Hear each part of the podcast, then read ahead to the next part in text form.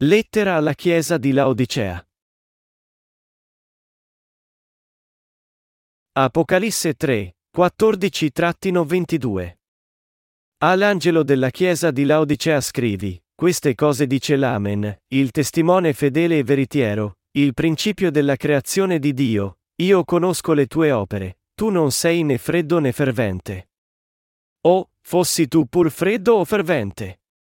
Così, perché sei tiepido e non sei né freddo né fervente io ti vomiterò dalla mia bocca. Tu dici, sono ricco, mi sono arricchito e non ho bisogno di niente. Tu non sai, invece, che sei infelice fra tutti, miserabile, povero, cieco e nudo. Perciò io ti consiglio di comprare da me dell'oro purificato dal fuoco, per arricchirti, e delle vesti bianche per vestirti e perché non appaia la vergogna della tua nudità, e del collirio per ungerti gli occhi e vedere. Tutti quelli che amo, io li riprendo e li correggo, sii dunque zelante e ravvediti. Ecco, io sto alla porta e busso, se qualcuno ascolta la mia voce e apre la porta, io entrerò da lui e cenerò con lui ed egli con me. Chi vince lo farò sedere presso di me sul mio trono, come anch'io ho vinto e mi sono seduto con il Padre mio sul suo trono. Chi ha orecchie ascolti ciò che lo Spirito dice alle chiese. Esegesi. Versetto 14. All'angelo della chiesa di Laodicea scrivi, queste cose dice l'Amen, il testimone fedele e veritiero, il principio della creazione di Dio. Nostro Signore venne su questa terra e obbedì a Dio Padre fino al punto della sua morte per adempiere la volontà di Dio. In altre parole, egli obbedì a ogni comando con un Amen se era volontà del Padre. Nostro Signore è il servo fedele del regno di Dio Padre e il vero testimone che si rivelò come figlio di Dio e Salvatore. Nostro Signore è il Dio della creazione dall'inizio. Versetto 15. Io conosco le tue opere, tu non sei né freddo né fervente. O, fossi tu pur freddo o fervente. Dio rimproverò il servo della chiesa di Laodicea per la sua tiepida fede. Questo servo meritava l'ira di Dio. Se la fede è tiepida davanti a Dio, bisogna chiarirla rendendola fredda o calda. La fede che Dio esige da noi è una fede chiaramente definita che è o fredda o calda. Questa fede chiara è anche un'esigenza assoluta di credere nel Vangelo dell'acqua e dello Spirito. Quando si tratta di credere in Dio, ci sono due tipi di credenti. Da un lato, noi abbiamo quelli che credono che il Vangelo dell'acqua e dello Spirito sia il vero Vangelo, e che non ci sia nessun altro Vangelo che questo Vangelo. Dall'altra parte, abbiamo quelli che credono che ci siano altri Vangeli, oltre al Vangelo dell'acqua e dello Spirito. E la fede dei secondi è solo tiepida.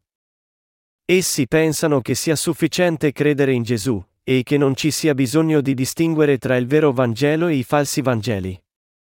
Alcuni di loro pensano perfino che Gesù non sia il solo Salvatore, ma che la salvezza si possa trovare anche in altre religioni di questo mondo. Come la loro fede, anche la fede del servo della Chiesa di Laodicea era tiepida, senza una chiara separazione tra i Vangeli veri e quelli falsi, e che non c'è altro Vangelo che il Vangelo dell'acqua e dello Spirito. È per questo che il servo portò preoccupazioni a Dio e raccolse la sua ira. Versetto 16. Così, perché sei tiepido e non sei né freddo né fervente io ti vomiterò dalla mia bocca. Nostro Signore Dio richiedeva una fede chiara dal suo servo. Noi dobbiamo renderci conto che Dio non apprezza una fede che non è né calda né fredda. Quando crediamo nel Signore, pertanto, dobbiamo preparare i nostri cuori in modo chiaro e non ambiguo misurandoli in base alla parola di Dio e stare saldi nella sua volontà credendo in essa. Perciò anche quelli che sono rinati devono stare chiaramente dalla parte del Vangelo biblico dell'acqua e dello Spirito, e fronteggiare senza compromessi quelli che diffondono altri Vangeli che non siano questo vero Vangelo. Dio ci dice che se i giusti non si pongono nel lato nitido della fede, egli li vomiterà. Dove si trova ora la tua fede, dunque? Versetto 17. Tu dici, sono ricco, mi sono arricchito e non ho bisogno di niente. Tu non sai, invece, che sei infelice fra tutti, miserabile, povero, cieco e nudo. Quelli la cui fede nel Signore è tiepida credono che la loro fede sia buona, e così rimangono inconsapevoli della povertà della loro fede. Poiché anche il servo della chiesa di Laodicea era trattenuto dalla sua tiepida fede, anch'egli non riusciva a rendersi conto di quanto miserabile fosse effettivamente. Per avere una fede chiara e definitiva, pertanto, egli doveva affrontare prove e persecuzioni per la verità, e superare la battaglia di fede contro i bugiardi. Solo allora egli poté scoprire quanto fosse stato in realtà privo di fede, povero e nudo. Noi tutti dobbiamo avere una chiara fede di fronte al Signore. Versetto 18. Perciò io ti consiglio di comprare da me dell'oro purificato dal fuoco, per arricchirti, e delle vesti bianche per vestirti e perché non appaia la vergogna della tua nudità, e del collirio per ungerti gli occhi e vedere. Dio disse all'angelo della chiesa di Laodicea di raffinare la sua fede. Il servo della chiesa di Laodicea deve ricostruire le fondamenta della sua fede nel Vangelo dell'acqua e dello Spirito ed essere rivestito nella veste della giustizia completa. Egli deve anche vedere se stesso, ritornare, e ridefinire la sua fede chiaramente. Egli deve mantenere la sua fede nella perseveranza, e imparare ad adempiere la sua speranza mediante la purificazione della sua fede. Anche voi dovete superare pesanti oppressioni e persecuzioni per il Vangelo dell'acqua e dello Spirito, il Vangelo della verità dato da Dio. Solo allora potete rendervi conto di quanto è preziosa la verità di questo Vangelo dell'acqua e dello Spirito. Avete mai trasgredito la vostra giustizia di uomini per osservare la giustizia di Dio ottenuta attraverso il Vangelo dell'acqua e dello Spirito? Quelli che hanno trasgredito la giustizia di uomini conoscono come preziosa e benedetta la giustizia di Dio. Voi dovete rendervi conto che senza la vostra fede che confida nel Signore, la vostra vita di fede diverrebbe semplicemente miserabile. Pertanto, voi dovete imparare dalla fede che il Signore diede ai suoi precedenti servi prima di noi, e coprire la vergogna della vostra mancanza di fedeltà. Noi non dobbiamo dimenticare il fatto che occorre sacrificio per imparare la vera fede. Poiché la vera fede si impara seguendo il cammino di fede dei precursori spirituali passo dopo passo, noi dobbiamo pagare il prezzo del sacrificio. Noi dobbiamo anche essere pronti a perdere le cose del mondo per amore della costruzione del regno del Signore e dell'avanzamento della nostra fede, e a gettare via ogni cosa per il Signore.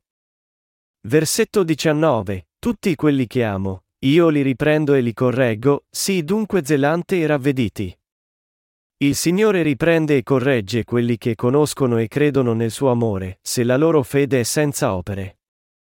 Quelli che sono amati dal Signore, pertanto, devono darsi da fare per Lui e seguirlo con vera fede.